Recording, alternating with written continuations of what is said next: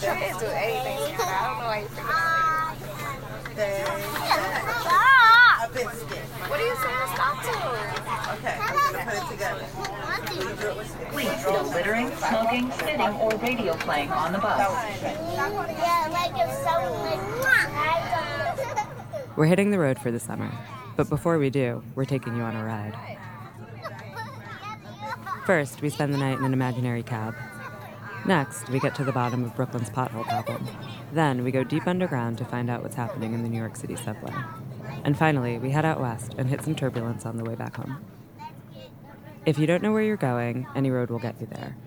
And getting there is half the fun in Brooklyn, USA. put it all together and You get ding hot dog. Put it all backwards and what do you get?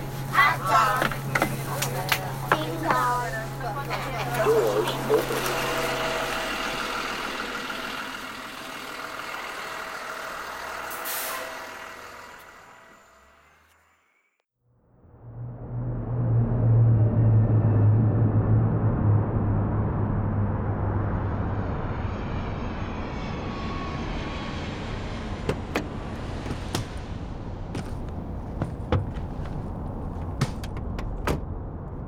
Got everything? Think so. 565 Church Avenue? You got it. Dropping off David at 565 Church Avenue. Where you guys coming from? Oh, just away, you know. A little vacation. Letting things cool off a bit. Yeah, the weather's really been warm for this time of year. Exactly.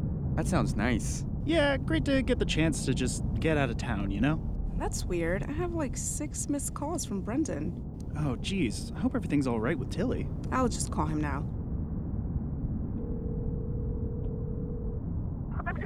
Hey, Brendan. I got your calls. Is Tilly all right? Oh, yes, I'm sitting down. Brendan, you're making me nervous. Okay. She what? What happened? Brendan, we were counting on you to take care of her. You can't be on drugs while watching our dog. You're so sober that you called me eight times while I was on a plane so you could tell me that the dog learned how to talk? He said Tilly could talk? Jesus Christ, Brent. You want me to talk to him? I got this. Yeah, I hear you, Brendan. Uh huh. Yeah, cool, cool, cool. So why don't you put her on the phone then, okay, buddy? Fine. Yes, you do that. Hello? Yes, this is she. Is it a. Is it Tilly? Damn it, David, you know that's not our dog on the phone. Brendan, who the hell is this woman? Okay, yes, sure, you're Tilly. If you're my dog, how about you tell me something only Tilly could know? Yes, I'm positive I want you to do that. Hit me with your best shot. Uh huh. Uh, yes. I see. I see. Okay. Could you hold on for just a sec? All right, what is going on? She knows, David. What? It's Tilly. She knows what we did. What are you talking about? You know exactly what I'm talking about. Is everything okay back there? Recalculating route. No, don't do that. You're sure it's her? She's the only one who could have seen. Hang up. What? Hang up the phone. Hi, Tilly? Honey, I'm so happy for you. Really excited to get home and hear all about how you. Yep. Great. Talk soon. We gotta go. There's some water bottles back there if you guys are thirsty. Um, actually, we just realized we left something at the airport. We gotta turn around and go back. I'm sorry. Oh, sure, no problem. If you just want to change the address in the app. Up ahead, make a U turn. Uh, actually, never mind. She's got it already. Can you buy the tickets? Booking two one way tickets to Rio right now. I have water bottles if you still want them. Uh, we're good, man. Thanks. Hey, could you maybe turn on some music or something? Sure, totally.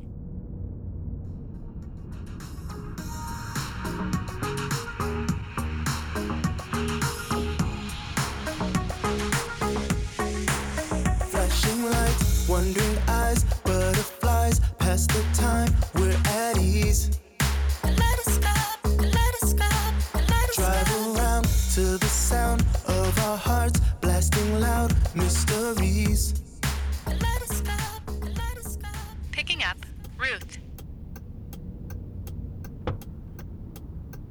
Ruth? Follow that car. Who? Hurry, she's getting away. That's not really how this works. Step on it, pal. Okay, sure, fine, but I need you to put an address in the app before we go. Look, do you want like a five star rating or what? What? Just drive.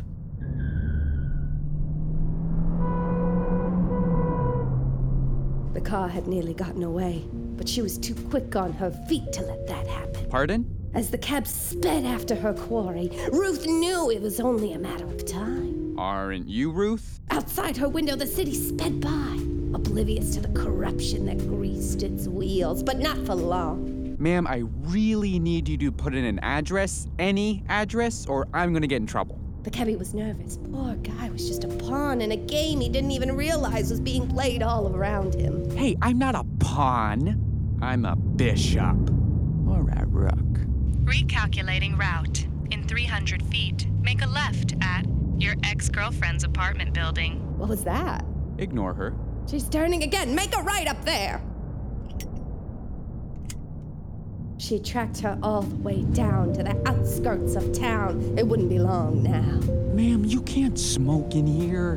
Once she had her proof, the story she was about to break would rock the city to its very core. Whoa. Right? Up ahead, make a U turn. Stupid GPS thing. What did you call me? Wait, what's she doing? Oh, she's just trying to get us to take a U turn. Not the GPS, the car. She spotted us. She's getting away. No, she's not. Warning, your vehicle is speeding. Please slow down. Warning, your vehicle is speeding. Travis. Please slow down. Did we lose her? See there? She's pulling over. Stop the car. What? Why? I'll run her down on foot. Oh, okay. Um, uh, uh, good luck, and don't forget about that five star rating. Four stars. Four? You didn't have any mints. Mints. New fare confirmed. In 500 feet, make a right. On to the next one, I guess. Hey, how did you know where my ex girlfriend lives? Because I'm your friend, Travis. Huh. The software update is weird. Are you my friend, Travis?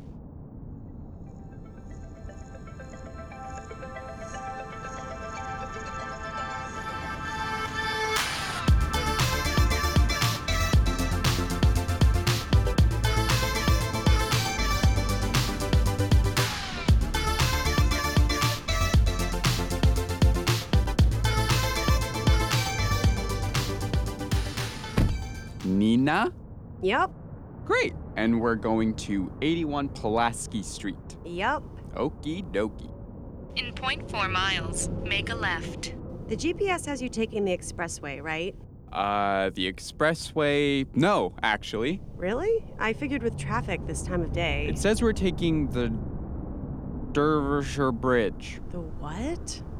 The, uh, Derbyshire Bridge. This is a joke, right? Very funny. It's not a joke. Here, take a look at the screen.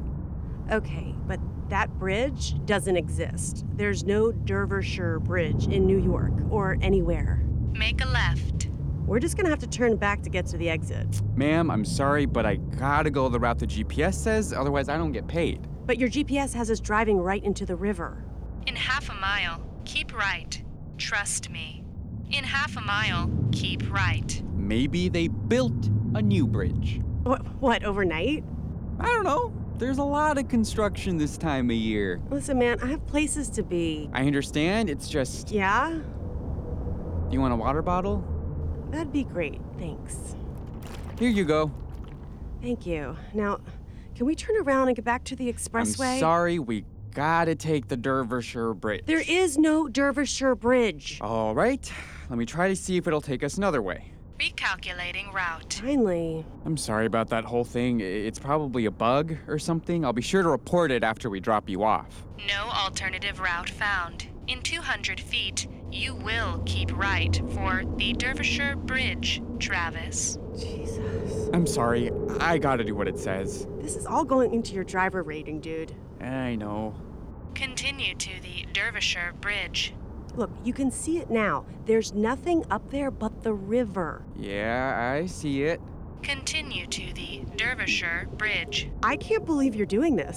The GPS says. We're getting too close. Continue to the Derbyshire Bridge. Are you really sure about this? Nope. Nope. Not at all. Continue to the Derbyshire Bridge. Turn the car around, man. I can't. Turn the car around. I can't. Oh God, oh God, oh God, oh God, oh God, oh God. I really hope this works. Travis, Do you trust me? What? Here it comes! Continue on highlighted route. How did we. What is this? Continue on highlighted route. It's incredible.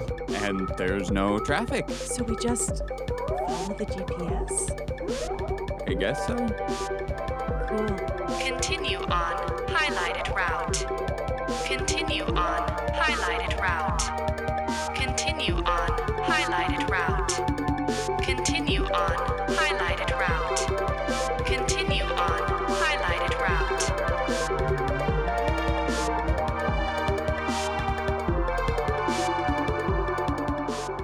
That piece was produced by Josh Rowland and written and directed by Calvin Kasulki.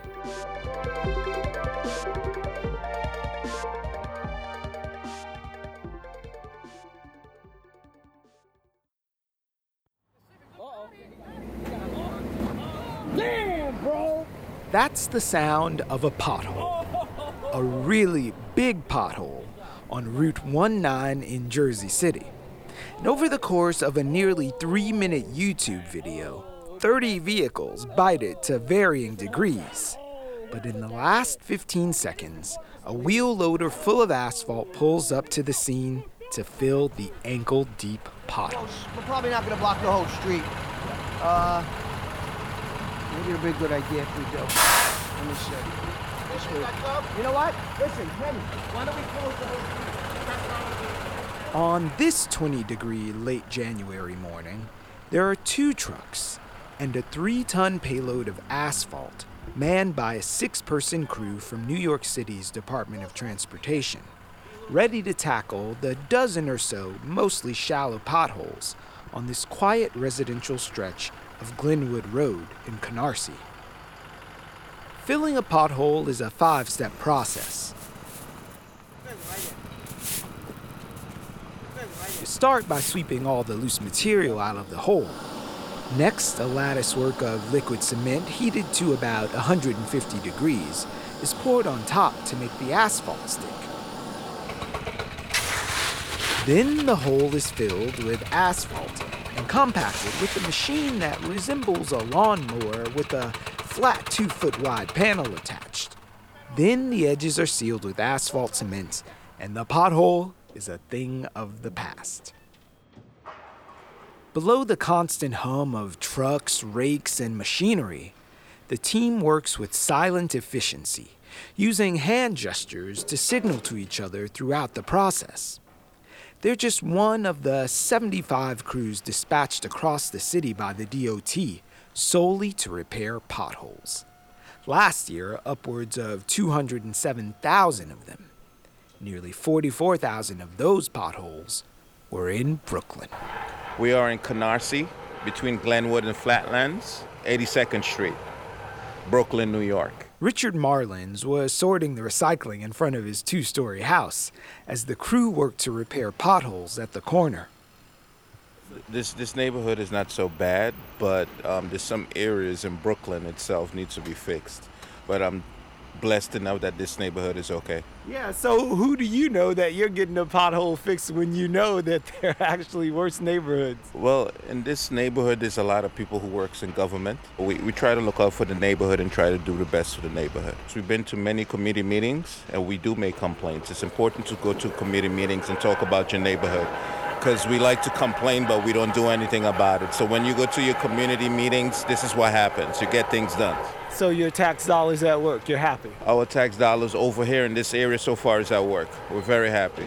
That must be music to Mayor de Blasio's ears. During his first term in 2014, the mayor engineered an aggressive $1.6 billion plan to repave the city's entire 19,000 lane miles. Four years later, over a quarter of the city's streets have been repaved, some 5,000 lane miles.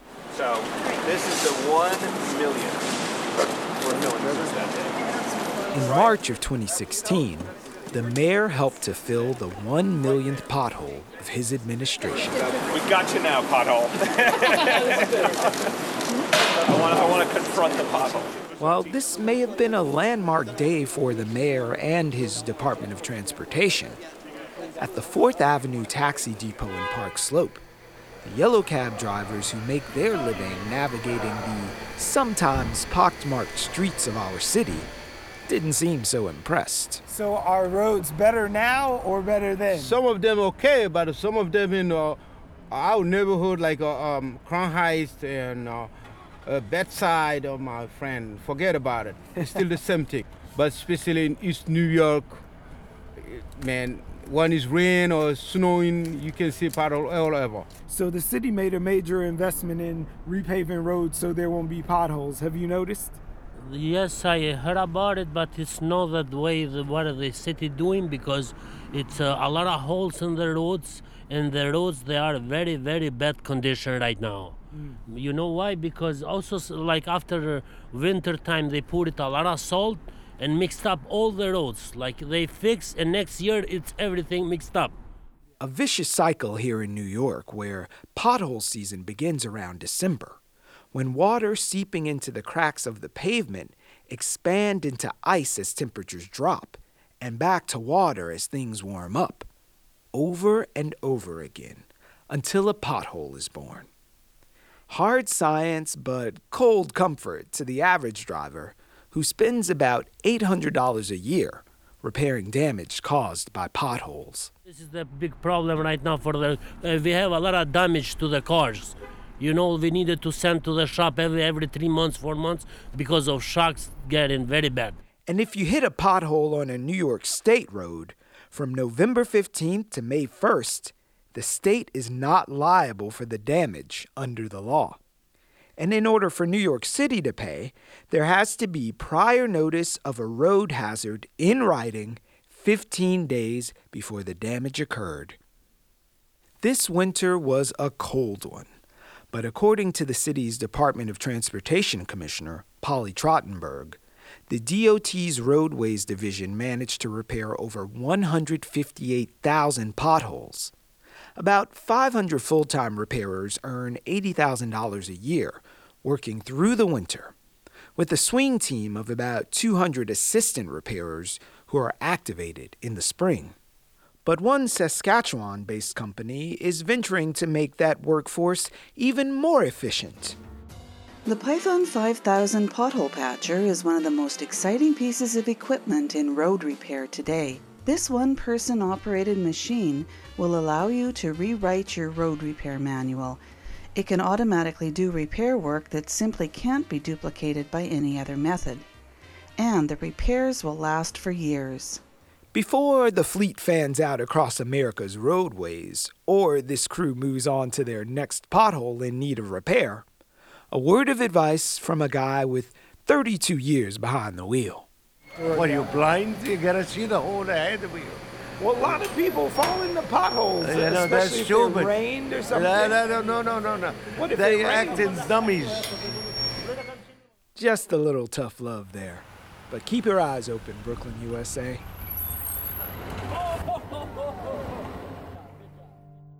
That piece was produced and edited by Brian Vines.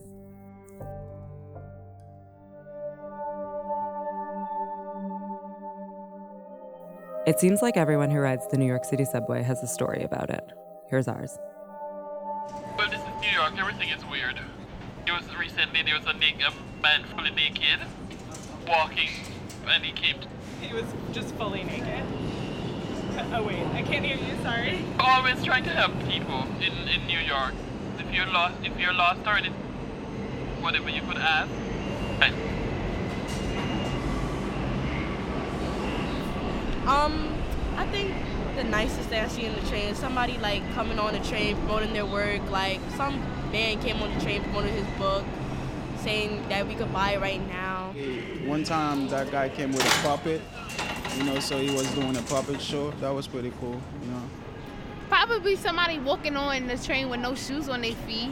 I said, I've seen it all, so it's nothing strange no more. Doing it for 20 years. See this guy right here? Ask him, ask him that question. Why is he asking me for a ride? Why is that?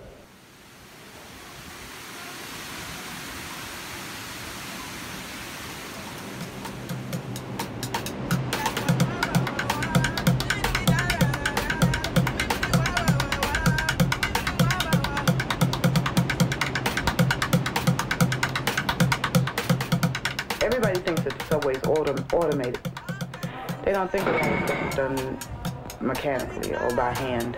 They think that all the towers are automatically operated, but we don't have any automatic towers.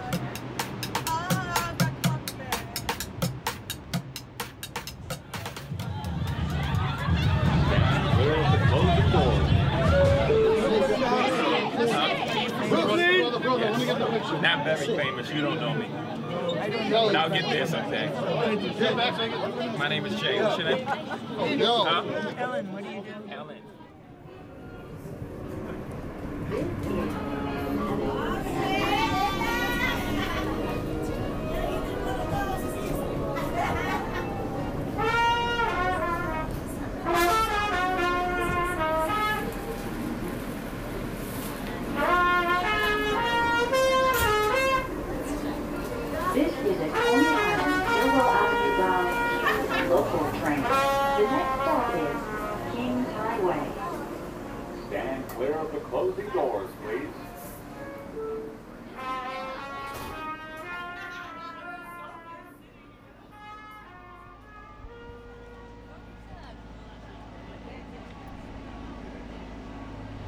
When I don't ride subways like too much. I ride my bike. See my gray bike right there? I ride my bike mainly. Wherever I want to go, Manhattan, whatever, I ride my bike. But when I do get on the train, like grown people are not acting like they supposed to. You see the stuff that be happening on the train today? Pushing on the tracks and all that. I'm just glad that I never was there because if I was there, the person that pushed, I would wash him in the washing machine. But not a washing machine. It's called these wa- these are the washers right here, the hands. No weapons, no nothing, the hand. I got a good heart and I'm trying to keep it, you know, like that. I DJ, I love to cook, I love to clean. See, I, I met my boy today. Introduce yourself. Well, hmm, I can't remember exactly what is the most weird, weird, weird, weird, weird. What is the most weird thing in subway? Hmm. Weirdest thing I ever seen on the subway is no respect for their neighbor. God say, love your neighbor. So if I sit next to you, how you doing, sir? You understand? How you doing, ma'am? It's supposed to be like that. The Oh. people don't live this way. Yeah. It's alright. bad. So in You the subway. Subway has a lot of bad things. Definitely, mm, people are plastic. Everything which is weird on the sidewalk is same in the subway. No, and the subway is weird too. There's a lot of what weird was the things most going weird on. thing people said ever? A lot of people say people peeing. Yeah, on the Inside the train. Yeah, That's all day long. people have said and it's day. the man. It's the man though. All right, Rihanna says she don't love you, she don't love you. Excuse me, Rihanna, she don't love you like I love you. Cause every time about to come and do this thing, yeah. Tell you truly, you're on my heart. What kind of music can I share to make it all spark? And get us to start We see It's them working. evident. We, We see, see it. working. We see it. They're fixing the tracks Well, they're there. fixing the tracks, the trains. They put in a new escalator downstairs. They fixed this whole station beautifully. They're They working very hard. You have to be patient. Let these things take time. Yes, I agree with her.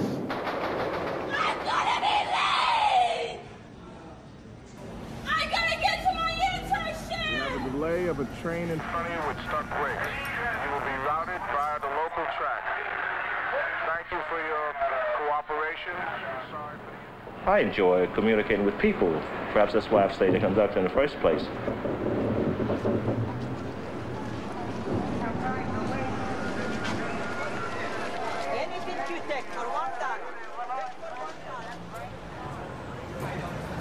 It was a few years ago. It was in June, and it was like late afternoon on a Sunday.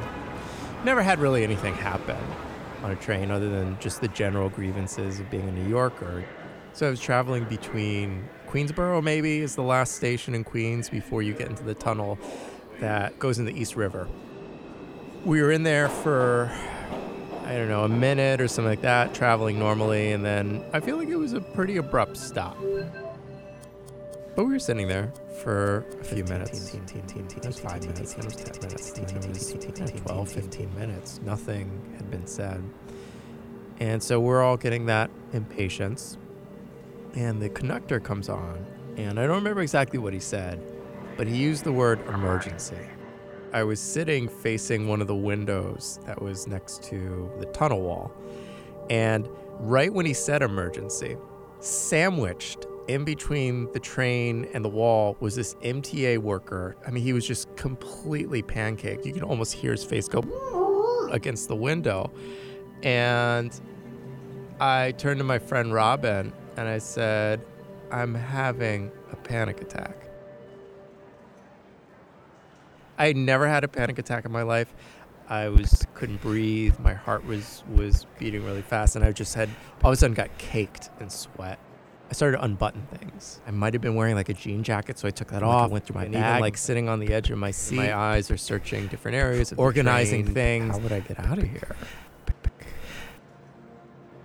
It wasn't that I thought I was gonna die. It was more. It was almost more existential than that. I was like, I will never leave this train my friend Robin was like, "Yo, like, what do you need, dude?" We just talked like, I don't want to curse, but like we talked like monsters through this thing. I was just like, "Just keep it going, just keep this activity going." Eventually, the train started moving. Before we got to the station, the MTA worker that was sandwiched in between the car and the wall was walking through all the train cars. Just was holding up a soccer ball, and he just kept going. It was a soccer ball. It was a soccer ball.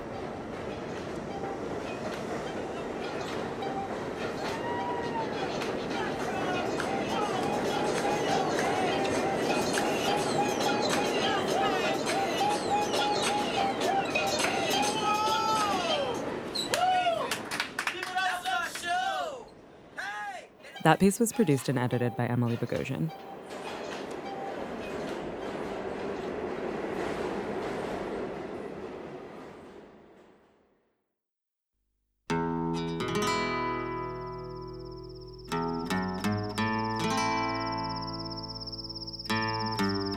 Last summer, my friend Tira, Tira Hayter, packed up her Brooklyn apartment and hit the road with her dog. Toby! Puppy! After about 10 days of driving, she arrived in LA with every intention of staying there. But after a few weeks of West Coast living, realized that she wasn't ready to break up with Brooklyn for good. So she plotted a scenic route back east, packed up her car and her dog, and hit the road again. A day or two into her trip back home, she found herself amongst the arid, desolate remains of a town in the middle of nowhere, getting the lay of the land from a young woman named Eileen. No, see how it, it looks flat, but this is basically like a hill. But there's all kinds of garbage out there. There's glass, and it's amazing how much garbage. Eileen's petite, slight, and strong, with short brown hair not unlike Sigourney Weaver wore in Aliens. She wears what I would call a cowboy hat, but what someone who'd ever actually met a cowboy might just call a hat. In the photos Tira sent, she's wearing a pink button down shirt splattered with red flecks that could pass for blood, but are probably just paint, and cat eyed sunglasses with thick white frames that somehow seem more modern than anything else in view, even though they're retro. There's, a, there's an airstrip here. And you could totally land on it still. In fact, I heard that people were like shuttling drugs out here and using that airstrip. But like, I haven't seen anybody land on that thing. I think it would be great. The town was established in the late 1800s as a water refilling station for the steam locomotives that passed nearby. A little under half a century later, the area boomed with the discovery of oil and natural gas, and by the 1940s had become a popular rest stop and home to about 200 people. But as the use of steam engines declined, so did the town, which was all but abandoned by the turn of the last century. By now, it's an entirely flat, barren desert, littered with decaying cars, crumbling, sun bleached buildings, shuttered businesses, oil wells, and old junk left over from the railroad days. There's like bunnies everywhere hopping through broken glass and like old school buses, and there's like one house, and she lives there. She's Eileen, the town's population one.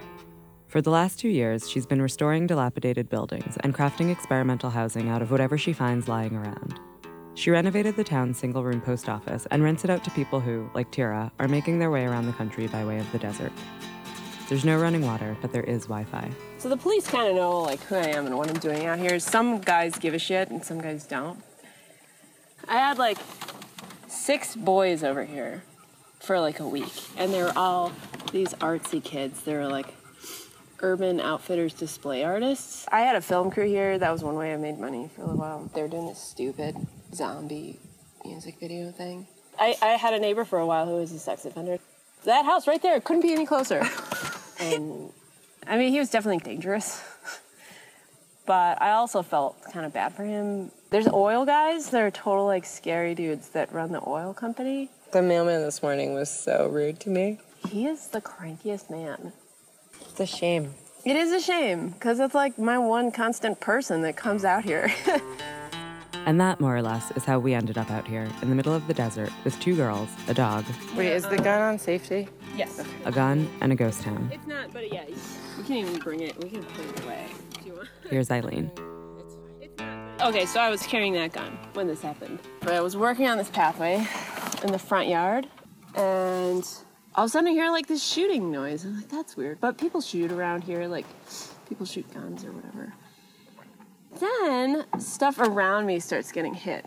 And I look, and there's a white truck, and there's two white guys in it with guns pointing at me, shooting at me, right? I was like, okay, like taking a breath, like, okay, I've got no bullets in the gun. Even if I did, what the fuck am I gonna do, you know? I'm like, these guys are doing this on purpose. But if they wanted to shoot me, they would have got me. Like, they were trying to scare me. Mm-hmm. And I, I knew that right away. I'm pretty sure they were shooting at me with a 22, which from that distance wouldn't have killed me. But they could have. You could It's have still been a fucking killed. gun. Yeah, it's, I was like, okay.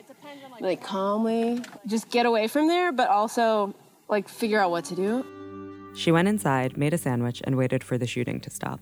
It took about 20 minutes, but when it finally did, she went back up front. I Get back to work, and then the same thing happens again. And they had moved. They had parked somewhere else. And I'm like, totally scared. And I've never been shot at before. Yeah. This is not normal for me. Like, so I just like go in the back here, and I'm thinking about what do I do? What do I do? Like, do I call the police? Like, who are these people? Are they gonna come back? Like, what the fuck? You know? And then I saw them leave. They went down that road over there. I was like, oh, fuck. Like, because I know that anybody that goes down that road has to come back this way. These roads only go so many places. You know Yeah. what I mean? And uh, then I hear shooting over by my neighbor's place with a bigger gun. It must have been a shotgun. And I was like, fuck, I wonder if that's the same guys or what. And then this police car rolls up in front, and I was like, hey, dude, it's so funny that you're here because these guys were shooting at me. I didn't know what to do. And I was like, Yeah. so happy to see this guy. And I said, I don't know for sure, but I think those guys are over there. You know, it wasn't that long ago, but they went down that road.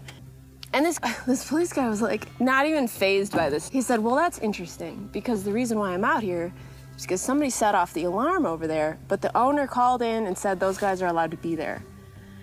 I said, "Well, I don't know for sure, but I think those are the same guys. I don't know." And he says, "Okay, well, I'll park by the gate. Maybe they're drinking, and I can get them for like drunk driving or something." Like it wasn't enough That he was shooting that at those you. guys were shooting at me. I knew that was them. I knew they came from that house. And I was thinking like, oh, I get, apparently this is normal. Like, okay, I guess this is not a big deal. Because I felt like it was, but this police officer is like telling me otherwise. And even in my mind, I was thinking like, maybe that wasn't those guys shooting over there. And I was like, all right, well, I guess they're gone. And the police eventually left. And like maybe five minutes later, those guys come roaring around from a back exit with their truck. And those guys started shooting at me again, right? And I was like, fuck this. I'm not moving. They're gonna have to get tired of this. Because I'm not going in. Like, fuck these guys. This is my house. Yeah. If they wanna shoot me, then that's what they're gonna have to do. Because I'm not giving them whatever it is they're looking for. I just went back to work, you know? Bullets flying, and I'm just like digging. But they did get tired of it. After they got tired of shooting at me, they drove right past and they're going real slow and they're both looking at me. I had clip on sunglasses. I took them off and I just like looked at them with my eyes. The shooting thing, I mean, it fucking worked. I was scared. But that thing, when they, when they looked at me like that, was like, fuck. That was scarier than all of that. Like, I've never been so th- threatened just by like a look. The men in the truck turned back around and drove off, heading east. Eileen stayed behind, again wondering what to do next. I called the police station and I said, Do you know Officer, his name was Officer Honor? I said, oh, Can you tell Officer Honor that those were the guys? Those were the guys. They were over there. This is what happened. I was right. And she was like, I think he's almost to Moab now. I'm like, All right, well, those were the guys. So whoever was allowed to be there were the people that were shooting at me. Then I called the owner of that place, who I know, and I was like, "What the fuck, man? Who did you have over there? Like, who are your friend? Like, who is this person that was shooting at me?" He's like, "Oh, it's my brother-in-law." And I told him the whole thing that happened. He was like, "Oh yeah, that guy's an asshole. Why didn't you shoot back?" I'm like, "What are you talking about? Why didn't I shoot back? Like, what am I gonna get into some kind of gunfight with like two men in a truck? Like." Anyway, a captain came out, talked to me about it, and he was like, "Do you want to press charges?" And I was like, "You know, it's it's my word against two guys." And he he basically said like, "Yeah, you might not want to do that." I said, "Oh, "All right." So I didn't press charges or do anything like that. But apparently they know who these guys are, and they have some kind of reputation with the police. So the sheriff guy, he says, "Yeah, you're not gonna have to worry about those guys. Like they they won't be here again," is what he said. And I haven't seen him since. When she told me this story, I started shaking. It was so scary. Oh, it gets me mad just to think about it. Because who are these assholes that are just gonna like sit in a car and shoot at a woman alone in the desert? You know what I mean? Like, like what kind of idea of fun is that? But I can't let them know. Like, you can't let anybody know that you're scared out here. Because I've been scared. But the minute somebody knows you're scared, it's almost like they've already won. You know? the other thing that scared me is like like those guys know that I came here from Illinois, that I'm gay, that I'm like a baby killing liberal. you know what I mean? Yeah. And like and I asked John on the phone, I was like, do those guys know that like I live here, that I own this land, like I'm not a tourist, like you know, do, do they do they know who I am? And he says, Yeah, they know who you are. Which which makes it way worse. Yeah. that was a, that was a day. That was a that was a rough day. Eileen still lives alone in the beautifully barren town where we met her. These days, she's restoring a leftover log cabin from the 30s that she plans to rent out alongside the post office. She never saw those men or their truck again and survived to tell us as much. But that doesn't mean we shouldn't stop giving guns to men who hate women.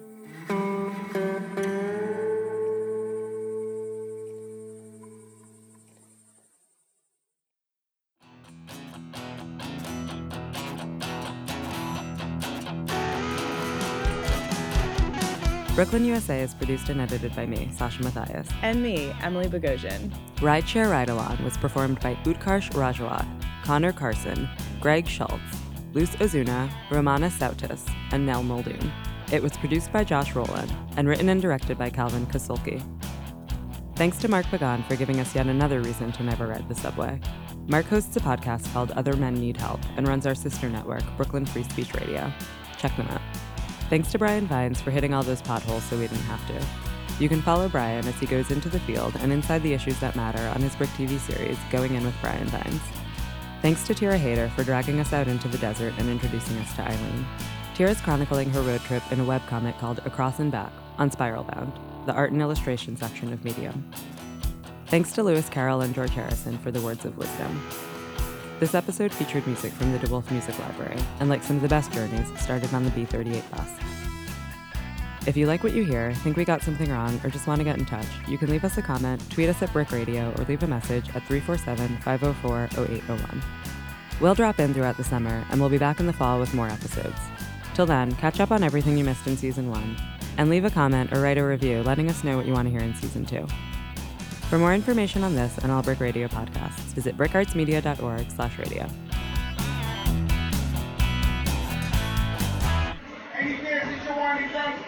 Train service, take this train to Atlantic Avenue Barclays Center. Transfer to an RM train to Jay Street Metro Tech. At Jay Street Metro Tech, transfer to a Bronxbound D train on the F platform. Any passenger wanting service to East Broadway, Delancey Street, Second Avenue, or Broadway Lafayette Street, take this train to Jay Street. To Atlantic Avenue Barclays Center, transfer to an Aura N train to Jay Street Metro Tech. At Jay Street Metro Tech, take an AC or D train to West 4th Street. For a free shuttle bus service.